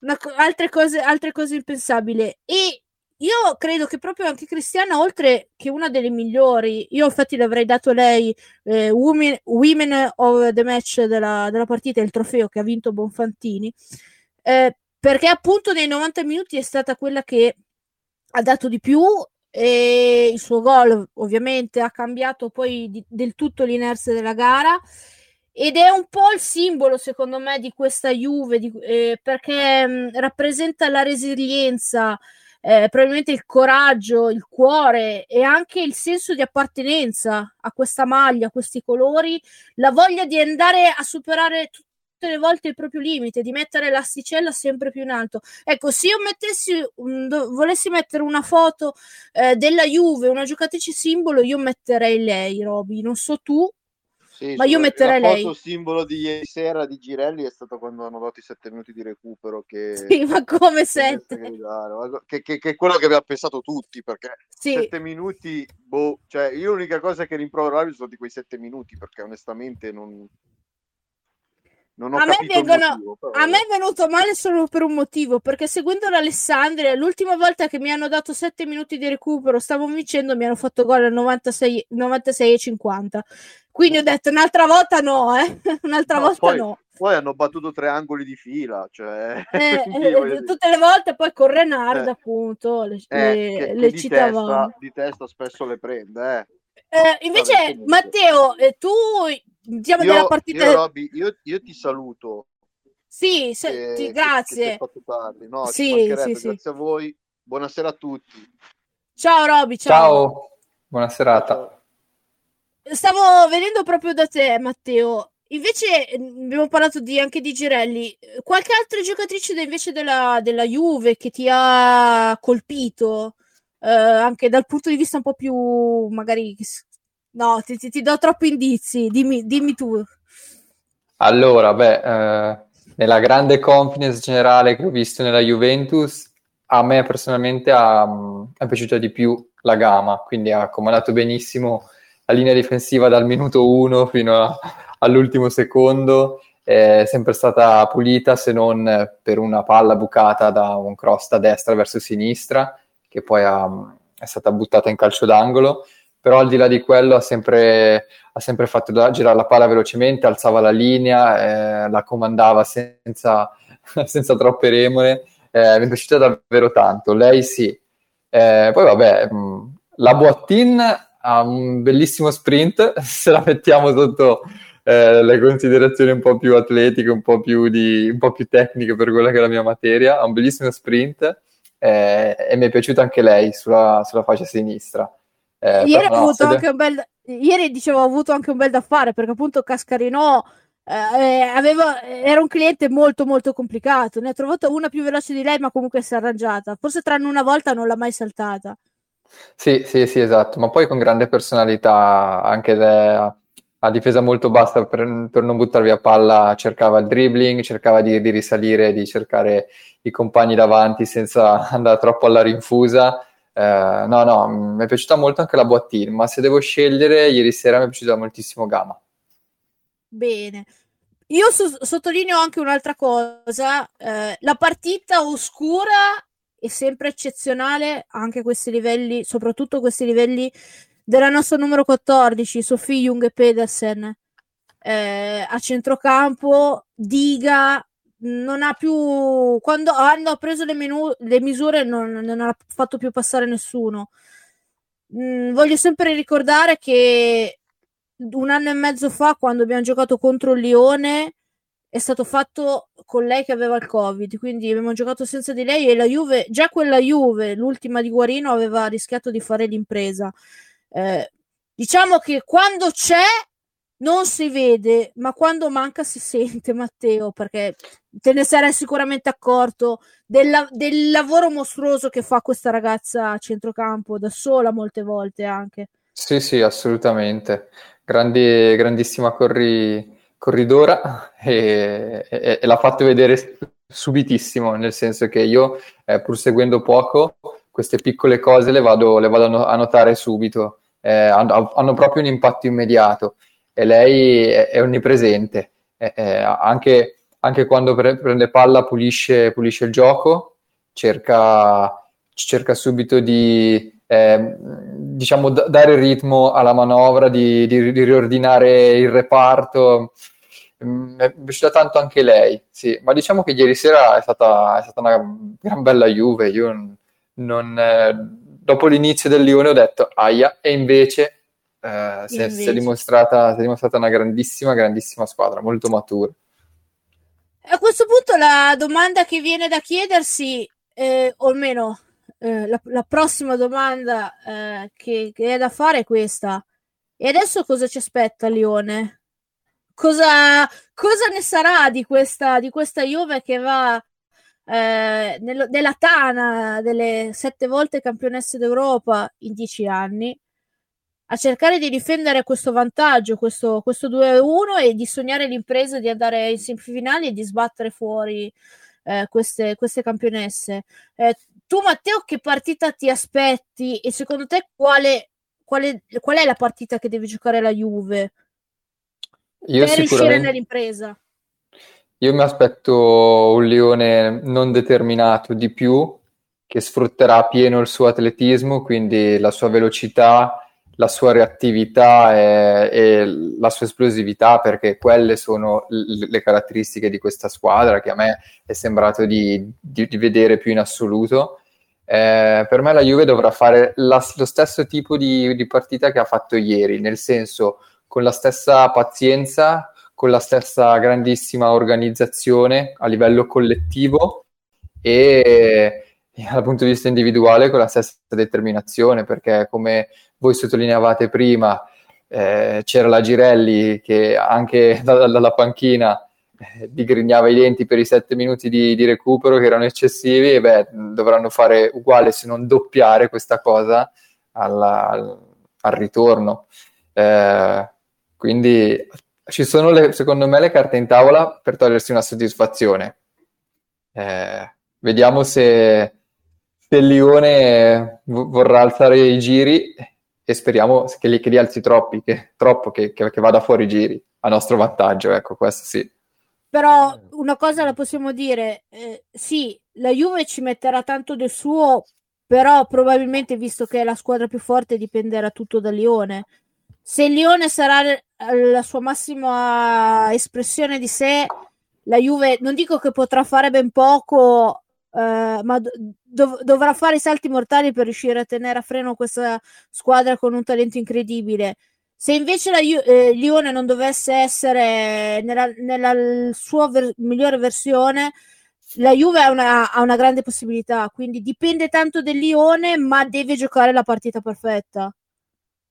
Sì, sono d'accordo. Sono d'accordo. Secondo me devono, eh, così come ieri sera avevo questa sensazione ehm, la, la, Juventus avrebbe dovuto in certi momenti della partita per sopperire un po' le difficoltà che il, il Lione creava, eh, metterla un po' più sul, sul, piano, sul piano, tecnico, eh, perché dal punto di vista fisico avrebbe fatto un po' più fatica in certe, in certe fasi della partita, eh, perché il Lione va a mille, nel momento in cui accelera eh, la lascia indietro la Juventus, eh, per cui dovrà sicuramente lavorare tantissimo su questa organizzazione di cui parlavo prima e, e cercare di, con la palla tra i piedi, sbagliare il meno possibile.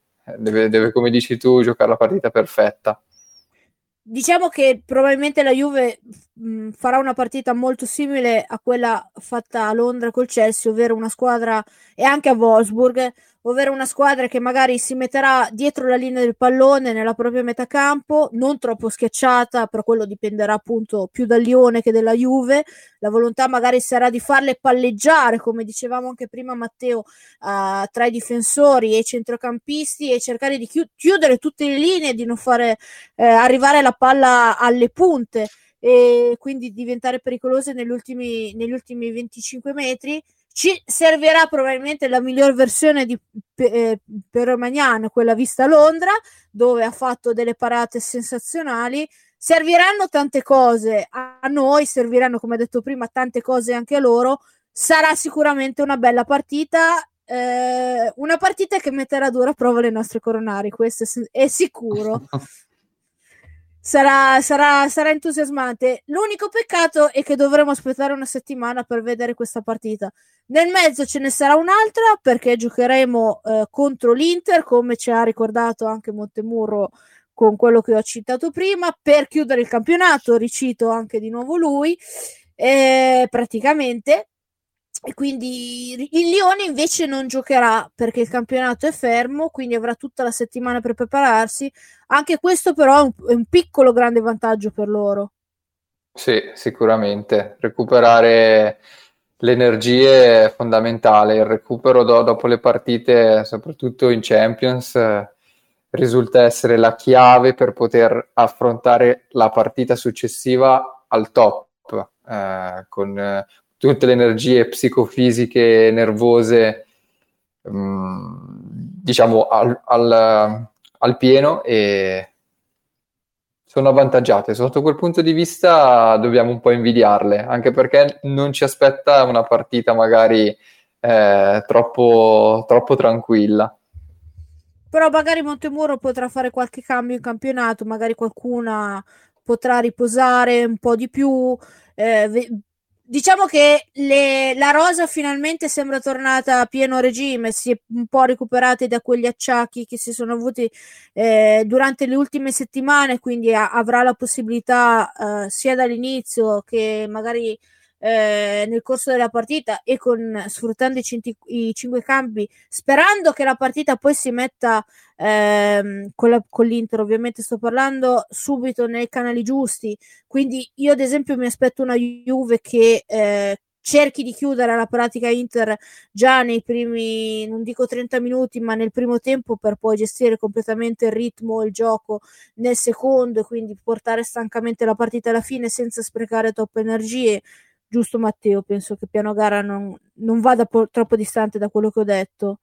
No, no, infatti sono d'accordo, anche perché deve essere, deve essere quella la soluzione da ricercare eh, per poter gestire poi il secondo tempo senza andare a, a, a, a sprecare troppe energie che mh, non servirebbero, nel senso eh, se si riesce nei primi 45 minuti ad archiviare il tutto, è, c'è solo di guadagnato, c'è la possibilità poi di, di risparmiare qualcosa, di fare qualche rotazione in più, far, far, riposare chi deve recuperare più energie perché ne ha sprecate già tante in settimana, poi si ritrova di nuovo la, la, la domenica a dover affrontare un altro impegno e que- questi, magari queste giocatrici che sono un po' più importanti, sono un po' più fondamentali, se riescono a rifiatare un po' di più è, è a loro giovamento.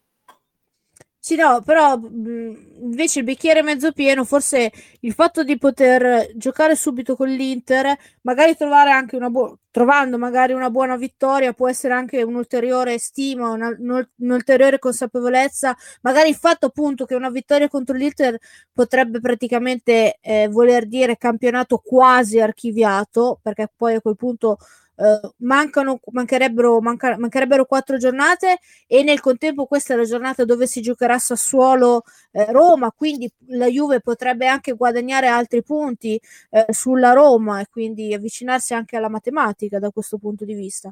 Eh, quindi eh, magari serve anche a non pensare per una settimana intera alla partita, no? Eh, perché dall'altra parte mi metto anche nei panni del Leone, sì, la voglia di giocare subito il ritorno, però pensare magari eh, in questi 8-7 giorni all- alla sconfitta un po' magari di, di, energie nervose te le fa bruciare. Ah sì, assolutamente sì, sicuramente. Poi vabbè, eh, una vittoria in tasca in più, soprattutto di questa importanza, aiuterebbe ad avere le consapevolezze e la tranquillità per poi affrontare il ritorno contro il Lione. Per cui assolutamente d'accordo con te. Roberta? Sì, dimmi Max. Anche se non è prettamente il mio, mio campo, però volevo sì, sì, dici, porre, dici. porre l'attenzione su una cosa.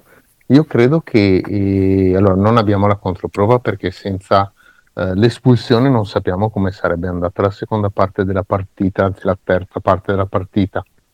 Eh, però eh, ho l'impressione che Montemurro l'abbia pensata già così, eh, anche se avesse giocato 11 contro 11. E c'è una cosa, il Lione ha avuto la consapevolezza di essere vulnerabile. Io ho visto gli ultimi minuti con un Lione che non era spavaldo, un Lione che, si, che, che, ha lasciato molti spazi. Adesso tu hai parlato della possibilità addirittura del 3-1, che obiettivamente ci poteva anche stare se avessimo avuto un pochino più di fortuna. E, e di contro è cresciuta la consapevolezza delle, delle Juventine di avere Uh, di non essere così inferiore, perché una partenza che, eh, in cui prendi gol al cos'era sesto minuto, sì, settimo. potrebbe tranquillamente tagliare le gambe, invece tieni 60 minuti contro una delle squadre più forti del mondo e dopo cominci a giocare comunque il tuo calcio, perché la, l'infilata che ha fatto la Caruso sul, sul gol del 2-1 eh, è una questione di mentale è una questione di, di, avere la coscienza della propria capacità di giocare a calcio, perché è stato un pallone eh, assolutamente meraviglioso e eh, la voglia comunque di dimostrare di poter essere alla stessa altezza. Se questo tarlo entra nella testa delle calciatrici del Lione, questa settimana di pensare completamente a questa partita non so quanto possa giovare a loro. Eh? Così do una mia lettura.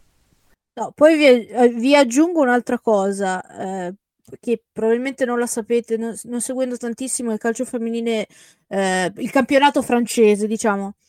Il Lione è sì in testa alla classifica, però eh, ha, ha, già avuto delle sconfitte pesanti quest'anno, perché un torneo, la Coppa Nazionale, è stato buttato letteralmente fuori a calci nel sedere dal PSG perdendo in casa 3-0 eh, quindi la Champions per una squadra abituata a fare triplete in continuazione, quindi a vincere il campionato, eh, Coppa Nazionale, Champions League, eh, fino a qualche anno fa, tutti gli anni, eh, diventa poi, diventa poi scomodo e, e, la pressione a questo punto di vista, come anche diceva giustamente Max, oltre il tarlo diventa, diventa è tutto sulle spalle loro, perché come dicevo prima la Juve sì, va, in vantaggio, va a Lione eh, con il vantaggio del 2 a 1, però va a Lione sempre con la consapevolezza che non ha niente da perdere. Che, vin- che passi che vada in semifinale, che perda, una, eh, che perda 2 a 0, che perda 10 a 0, tutti ci alziamo in piedi e le applaudiamo. Assolutamente d'accordo. Quindi questa libertà mentale, appunto, visto che si parlava de- di psicologia, eh, aiuta poi anche le gambe, Matteo, perché l'abbiamo sempre detto e probabilmente magari eh, un Lione, seguendo il discorso di Max, che magari inizia fortissimo, però magari non riesce a trovare il gol, e questo tarlo di cui parlava diventerà sempre più grosso, diventerebbe senza, sempre più grosso. Quindi davvero, de- davvero c'è tutto da giocare e, e, e, sarà davvero interessante vedere se le nostre ragazze ci regaleranno un altro, un'altra impresa di questa portata e secondo me eh, Montemurro appunto diceva di andarle a, andare a vincere a Lione, quindi addirittura parla di vincere la partita, eh, neanche di passare il turno, quindi da questo punto di vista davvero una mentalità che non, neanche neanche Guarino aveva portato questa mentalità da cannibali di vincere letteralmente tutto, non solo in Italia ma anche in Europa. Sì, assolutamente. La leggerezza aiuta in questi casi. Aiuta perché con eh, un po' meno di pressione si riesce ad essere più lucidi eh, su, certe, su certe giocate, su certe scelte, scelte tecniche, eh, per cui assolutamente d'accordo con te.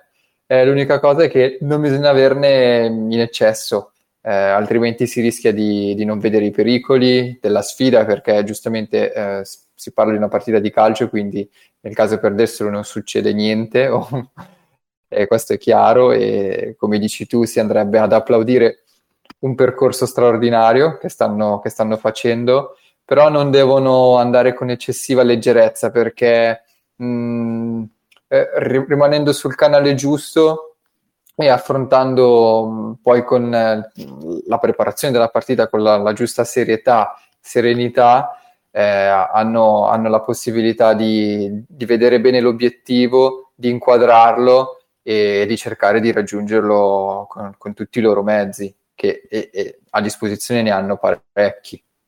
Eh, aggiungo ancora un ultimo dato eh, fa- e faccio un salto indietro di un anno e mezzo fa. Poi, Matteo, ti volevo fare una, una, una domanda dal punto di vista ehm, atletico. Eh, 15 mesi fa, quando si gioca la partita di ritorno, eh, la partita di andata, eh, la, la, prima contro il Lione era finita 3 a 2 eh, per il Lione con rimonta negli ultimi 20 minuti dopo una partita giocata in modo perfetto per 70 minuti dalle, dalle Women. Eh, al ritorno al Lione vince 3-0 segnando il secondo e il terzo gol solo eh, negli, nei minuti di recupero praticamente ma ehm, Guarino gioca una partita molto diventi- difensivista, snaturando completamente la squadra, mettendo un 3-5-2, una difesa 3 che non si era mai vista e che poi non si è più vista. E Braghin eh, me, me, l'hanno ricordato oggi, prima l'ho letto, ehm, si arrabbia perché, la, perché Guarino eh, va a giocare a Lione in una partita senza nulla da perdere, eh, perdendo l'identità di squadra, quindi cercando invece di giocarsela, ehm, cercare di prenderne il meno possibile, quindi una mentalità itali- delle squadre italiane vecchie. Uh-huh. Questo rischio questa- quest'anno non si corre 15, me- 15 mesi dopo oltre vabbè eh, Montemurro è un altro tipo di allenatore e sta facendo passare un altro, un altro tipo di messaggio. Quindi nella testa delle ragazze quella partita lì non esiste? No io penso proprio di no. Se Montemurro ha impostato questo nuovo tipo di percorso con eh, l'espressione di un certo tipo di calcio e ha iniziato a luglio, a luglio scorso, ne parlava prima Roberto quando mm, diceva di preparazione preparazione atletica, eh, l'aspetto tattico è una delle prime cose su cui un allenatore in un gruppo nuovo va a lavorare, uh, magari inizialmente anche a scapito della preparazione fisica, mh, mm, ma perché il gioco deve essere fatto proprio dalla squadra dalle, e dalle giocatrici stesse. Eh, quindi questa identità che pezzo dopo pezzo viene, viene costruita ehm, non viene snaturata per, eh, per, un risultato, a mio parere, se poi il, il, l'allenatore è coerente con se stesso. Però da giocatore, da giocatrice, io non, eh, non mi aspetterei da parte delle, ragazze eh, un, un, passo indietro a quello che erano i 15 mesi fa, i 12 mesi fa, non, non ricordo cosa hai detto prima. Sì, 15, sì, no, 15... era dicembre 2020, quindi più o meno okay, 15 qui... Io non mi aspetto questo se eh, Montemurro ha creato un'identità forte nella, nel suo gruppo squadra ecco, e se ha, ha lavorato con, con, un certo criterio. Sì, non l'ha fatto prima, non l'ha fatto nelle, a Londra, non l'ha fatto esatto. a Wolfsburg e non lo farà sicuramente a Lione, con le spalle ancora più leggere. Invece eh, c'entra molto eh, quello che è successo, quello che poi succederà Volevo farti una domanda da esperto dal punto di vista dei, dei piani atletici, perché quest'anno, ehm, come, abbiamo, come abbiamo visto, eh, sono aumentate il numero di partite perché la Champions League ha subito una riforma importante perché non ci sono più state eh, la vecchia formula che prevedeva già dal 32esimi i sedicesimi di finale, gli ottavi, eh, quindi questi due turni sostanzialmente a gare di andata e ritorno che per le squadre più forti erano sostanzialmente una partita in cui segnavano 7-8 gol e il ritorno diventava eh, un amichevole, quindi poi si iniziava a fare sul serio eh, sui qua- ai quarti, forse anche dalle semifinali qualche anno più addietro perché le squadre poi più forti erano poche e si seguiva il ranking perché le prime eh, 16, poi le prime 8, le prime 4 non si potevano eh, incontrare poi nei rispettivi turni. Quindi in questa stagione tutte le squadre, ehm, in particolare la Juve che non era abituata a giocare così tanto perché non aveva mai passato i 32esimi di finale, proprio perché nei, nelle tre volte che l'ha giocato, una volta ha beccato il Barcellona, una volta ha beccato il Lione, quindi i sorteggi non sono stati molto fortunati. Sono completamente cambiati i parametri perché praticamente tutto l'inverno, da, se- da agosto a, a ehm, inverno a dicembre, si è giocato ogni tre giorni e poi a gennaio eh, si è giocato con lo stesso ritmo e adesso si, si sono giocati poi anche eh, i quarti, quindi si è tornato a giocare almeno questa settimana ogni, ogni tre giorni.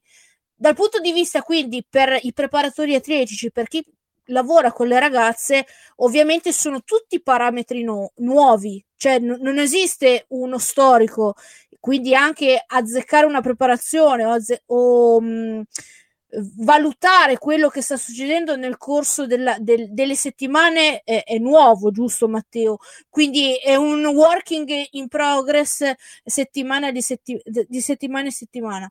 Questo può forse spiegare il calo che hanno avuto le ragazze, eh, oltre tutto quello che è successo con gli infortuni, da più o meno diciamo dal, dal, fine gennaio fino ai primi di marzo e adesso invece sono ritornate ad andare forte.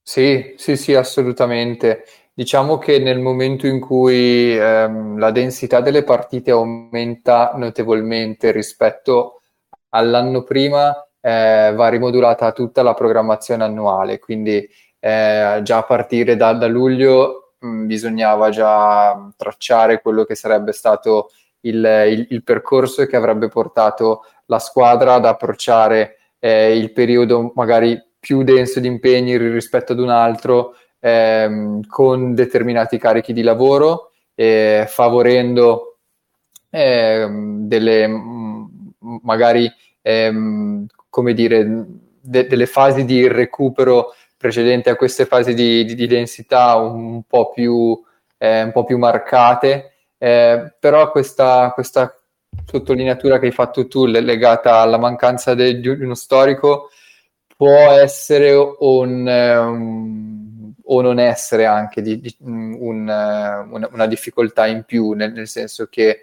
eh, immagino i preparatori atletici che sono insieme allo, che sono nello staff di, Montemurro abbiano eh, tutte quelle, quelle, linee guida che si rifanno in generale alla, a, al, al, mondo della preparazione atletica e quindi sanno perfettamente cosa dare alla, alla squadra e cosa, e cosa, invece non dare nei periodi di forte competizione. Eh, potrebbe essere magari uno stress diverso per le ragazze a livello psicologico che non sono abituate ad affrontare così tante partite, ma a livello fisico io penso che siano sufficientemente seguite da, diciamo, da, da poter affrontare anche questa de- de- densità di gare.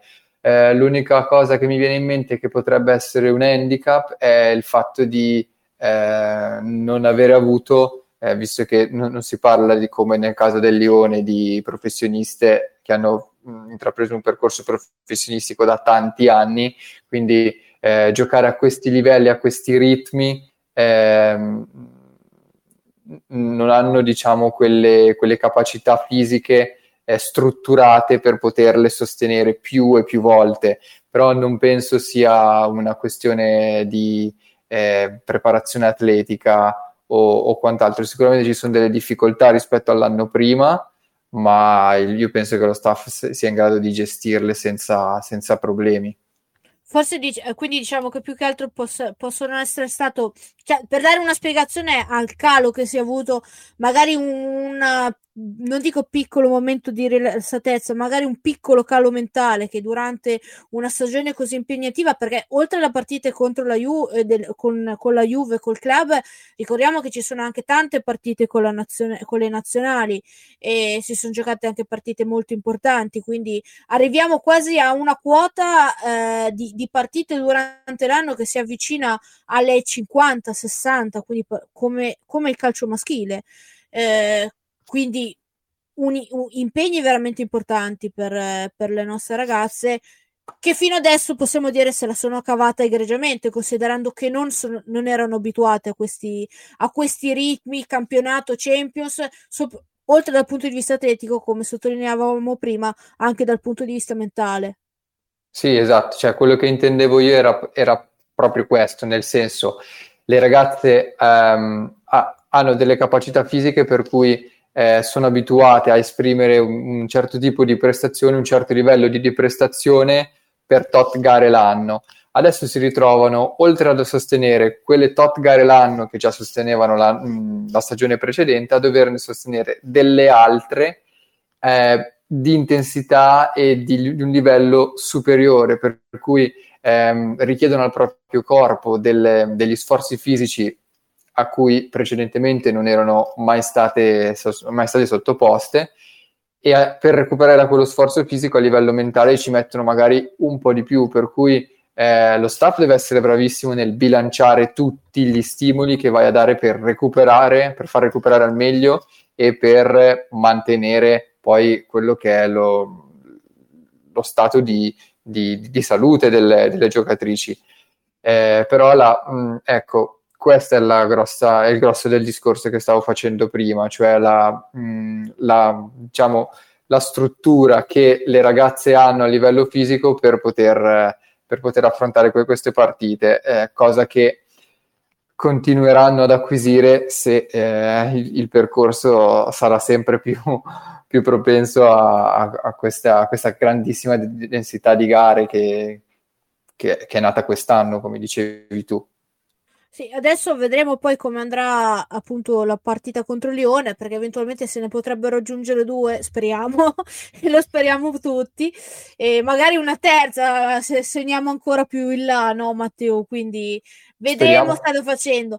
Di sicuro una, una, dovrebbe aggiungersi, come diceva prima Roberto, alla finale di Coppa Italia, perché una Juve che viene battuta in casa 6 a 0 con 6 o 5, con 5 gol di scarto, segnandone almeno 7 dal Milan, mi sembra oltre la follia, e cioè è più facile che vinciamo veramente la Champions League, eh, che le, il Milan rimonti un passivo del genere nella semifinale di ritorno che appunto poi si giocherà ehm, a, fine, a fine aprile. Il campionato Uh, come ha detto prima eh, Montemurro, lo andiamo a chiudere con l'Inter, quindi siamo quasi dedicati completamente a, questo, a questa campagna europea che ci sta dando così eh, tante soddisfazioni. Vado velocissimamente perché abbiamo, siamo arrivati lunghissimi, ma comunque secondo me è stata una puntata bellissima, super interessante. Abbiamo toccato tantissimi temi e anche in dettaglio che meritavano, ovvero le altre partite che si sono giocate in questi quarti. Intanto sottolineo una cosa: eh, gli spettatori allo stadio. Um, nella partita eh, l- dell'Allianz ci sono stati quasi 9300 persone eh, spettatori. In un'altra partita, eh, quella Real Barcellona, ce ne sono stati qua- quasi 4.000 e ricordo che il ritorno al Camp Nou si giocherà davanti a 75.000 spettatori, tutto esaurito e sarà, eh, stabilirà un nuovo record per il calcio femminile e per la Champions League perché non, non, ci sono mai stati così tanti spettatori neanche in una finale. Ehm, e poi nelle altre due partite all'Emirates circa 6.000-7.000 e poi invece eh, nel, tra Arsenal e Wolfsburg, mentre nell'altra partita, quella giocata all'Allianz eh, di Monaco di Baviera tra Bayern e PS- PSG, da cui e lo dico piano piano, uscirà l'avversaria di una tra Lione e Juventus per la semifinale, eh, 13.000 spettatori. Quindi anche pu- da dal punto di vista del pubblico, ehm, cal- questi quarti di Champions League hanno dato anche grosse risposte, quindi si sono aperti sì i grandi stadi, eh, però ci sono state anche grandi risposte, secondo me, dal, ehm, dal, pubblico. Non si può pensare di fare tutti gli esauriti, eh, tutte subito, secondo me bisogna, come ha fatto Barcellona, ma bisogna comunque eh, andare passo dopo passo perché mm, anche, anche, la stessa Champions League, anche se il calcio femminile mh, sta seguendo un percorso che sta portando, secondo me, a ottenere sempre più visibilità è quello, eh, quello che merita. Eh, comunque dicevo, dal punto di vista tecnico, come dicevamo prima eh, all'inizio, mi sembra, eh, sostanzialmente abbiamo probabilmente le prime due finaliste che sono eh, finaliste, semifinaliste, eh, che sono il Paris Saint Germain che ha battuto il Bayern Monaco 2-1, eh, quindi dovrà cercare di non perdere in casa al Parco dei Principi per guadagnarsi la semifinale, quindi ha un, un bel piede già ehm, nella in semifinale appunto, mentre il Barcellona eh, ha battuto, seppur con qualche fatica, il Real Madrid, il Real che era passato in vantaggio, ha avuto anche una grande occasione in cui ha colpito il palo per fare 2-0, ma poi è uscito fuori il Barcellona, anche qui con un rigore contestato eh, dato att- attraverso il VAR.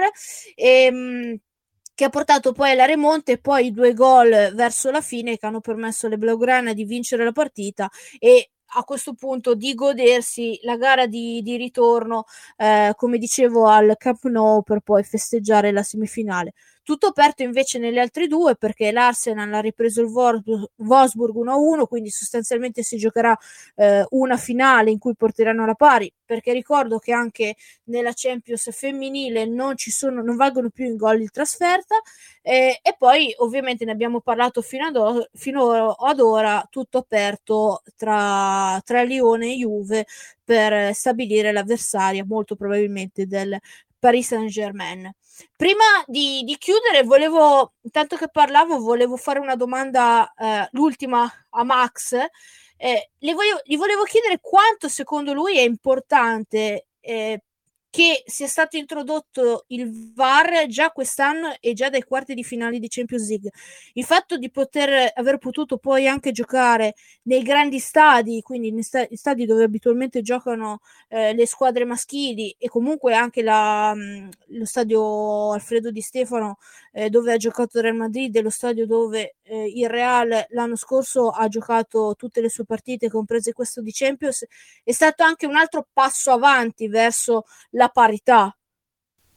Ma sicuramente, sicuramente lo è ed è un dal punto di vista arbitrale avere il VAR è un paracadute che fa rasserenare molto l'arbitro e da un altro punto di vista secondo me potrebbe esserci anche una sorta di orgoglio di eh, comunque dimostrare di poter essere in grado di utilizzare eh, tale tecnologia e di far parte di una squadra arbitrale anche più grande perché alla fine poi si va a arbitrare non, non, più solo in quattro ma si va a arbitrare in sei comunque si fa squadra. È un qualcosa che eh, aiuta sicuramente l'arbitro a sentirsi più eh, più tutelato, più parte di una squadra più forte da un certo punto di vista, quindi anche più sicuro delle proprie scelte, perché alla fine è sempre qualcuno che eh, in caso di errore ti può, ti può, aiutare, quindi non hai mai eh, una paura di fondo di fare un errore che possa condizionare completamente una partita. Quindi è una, una bellissima scelta, io sono un, uh, un, un fan de, del VAR da, da, prima ancora che in Italia si sentisse parlare, l'ho approfondito dagli albori, lo conoscevo prima che i giornali in Italia ne parlassero, quindi ne conosco molto a fondo le, le caratteristiche positive e lo è per il gioco del calcio, lo è per l'arbitraggio. Quindi brava, brava UEFA a averlo introdotto non solo eh, in, in, finale come lo è stato l'anno scorso, ma anche fin subito dai quarti, probabilmente appunto anche agevolati dal fatto che le società che sono presenti, che si sono qualificati per questi quarti, sono tutte società che comunque dispongono di, di stati in cui questa tecnologia è già presente. Ovviamente Quello ci fosse stato... Fondamentale, fondamentale Ci fo- perché un'intera stagione eh, un, un impianto VAR tra l'installazione delle telecamere, l'installazione della, della VOR, che è la, la Video Operation Room, e la manutenzione dell'impianto costa più di 200.000 euro. Eh, non tutte le società possono caricarsi di queste, di queste spese, soprattutto se parliamo di calcio femminile. Sì, diciamo che una società tipo il Brave da Blick, che l'abbiamo visto nei gironi del girone di PSG e Real Madrid islandese, per chi non la conoscesse, eh, non, nel campo in cui ha giocato era difficile eh, imporre la, la, presenza del VAR, quindi diciamo che realisticamente nei gironi o un servette rimanendo nel nostro girone, difficile che venga introdotto, che ci si allarghi anche a, magari a partire già dai gironi, almeno per i prossimi anni, però già dai quarti dovrebbe, dovrebbe essere facilitato al massimo magari. Sì, no, c'è anche una, un progetto dell'IFA naturalmente per aumentare la possibilità delle, delle, società, ma anche delle nazioni che non hanno grosse possibilità economiche di introdurre una sorta di VAR light eh, con l'utilizzo di un numero inferiore di telecamere, che, mm, ma comunque dell'aiuto di un arbitro esterno. E questo potrebbe essere una spinta molto interessante anche per eh, le, i campionati nazionali di altre, di altre nazioni che attualmente non ce l'hanno ancora. Sì, anche perché mm, l'introduzione del VAR anche nel nostro campionato italiano, rimanendo nel nostro, nel nostro orticello, in questo momento è impensabile perché anche solo per la stessa Juve, perché comunque la Juve non è che gioca tutte le partite di campionato Juventus Stadium, eh, no. gioca a Vinovo, e, è impossibile eh, dotare il campo di Vinovo di una tecnologia della tecnologia VAR attuale, anche lo stesso campo della Roma del, del Tre Fontane, il campo dove gioca l'Inter, quindi anche per le società professionistiche. Logico che poi magari se fra dieci anni tutte queste squadre, quelli di Serie A o comunque parte di Serie B, eh, si doteranno di campi dove magari in un bellissimo futuro ci giocheranno l'Under 23, le Women, eh, per tutte queste squadre, eh, quindi campi, campi apposta, eh, si potrà magari riparlarne, però magari come hai detto tu, questa già versione light, introduzione dei campionati, potrebbe essere già una, una sorta di passo in avanti. Certo, assolutamente, ed è l'obiettivo chiarissimo del, dell'IFAB, che è l'organismo che eh, decide il calcio interna- le regole del calcio internazionale eh, anche perché ormai non si torna indietro dal VAR. Perfetto, direi siamo, stiamo quasi per sforare le due ore, ragazzi. Quindi, qua è meglio che andiamo a, che tagliamo, andiamo a dormire. Io sarei qua a parlare anche tutta la notte con voi perché è veramente stata una bellissima puntata. Io personalmente mi sono divertita tantissimo. L'adrenalina non è scesa, anzi è aumentata. Eh, però è stato bello parlarne, rivivere questa serata eh, magnifica. Eh, prima di salutarci, una risposta secca da tutti, anche da te Leonardo ed anche gli altri che sono collegati, se vogliono rispondermi, gli apro il microfono. Qu- probabilità di passare il turno dello Juventus Women, di arrivare in semifinale, dai, lanciatevi. Matteo. Io dico ovviamente un 50-50, ma mi sbilancio e dico che passiamo. Max. Io sono un pochino più scaramantico, dico 45 Juve e 55 Lione. Leonardo. E ci asfaltano. Ma andiamo di scaramanzia o come in realtà? È di scaramanzia, chiaramente. Ci asfaltano. Ovviamente. Ci asfaltano, ci asfaltano. Io non lo so, ve lo, ve lo, so, ve lo posso dire alla, alla, al mattino della partita, perché di solito quando abbiamo visto, quando abbiamo vinto in Germania ho avuto buone sensazioni. Vi lascio con questa piccola chicca. Eh, dalla partita con, Vo- forse l'avevo già anche raccontata. Dalla partita con il Wolfsburg, io e un'altra persona che non cito, eh, abbiamo istituito, ho istituito un, re- un, un, rituale perché io mi sentivo che la squadra avesse, avrebbe fatto un'impresa eh, in Germania contro il Wolfsburg e gli ho scritto un messaggio. Questo messaggio è stato scritto tutte le, in tutte le partite di Champions League seguenti. Ieri Telegram è andato in down quando lo stavo per scrivere, poi mi sono dimenticata. Mi ha mandato un messaggio eh, tra il primo e il secondo tempo. Mi ha scritto: eh, Qui servono tutte le influenze per, eh, positivi. Scrivimi quel dannato messaggio o qualcosa del genere. E quel messaggio ha funzionato di nuovo. Quindi um, giovedì sarà, glielo scriverò due volte per essere più sicuri. Comunque era una cretinata giusto delle, della me- mezzanotte e mezza per finire questa, questa puntata. Vi saluto, vi ringrazio per essere stati con me in questa puntata, quindi saluto Matteo, breve, grazie Matteo di essere stato con noi.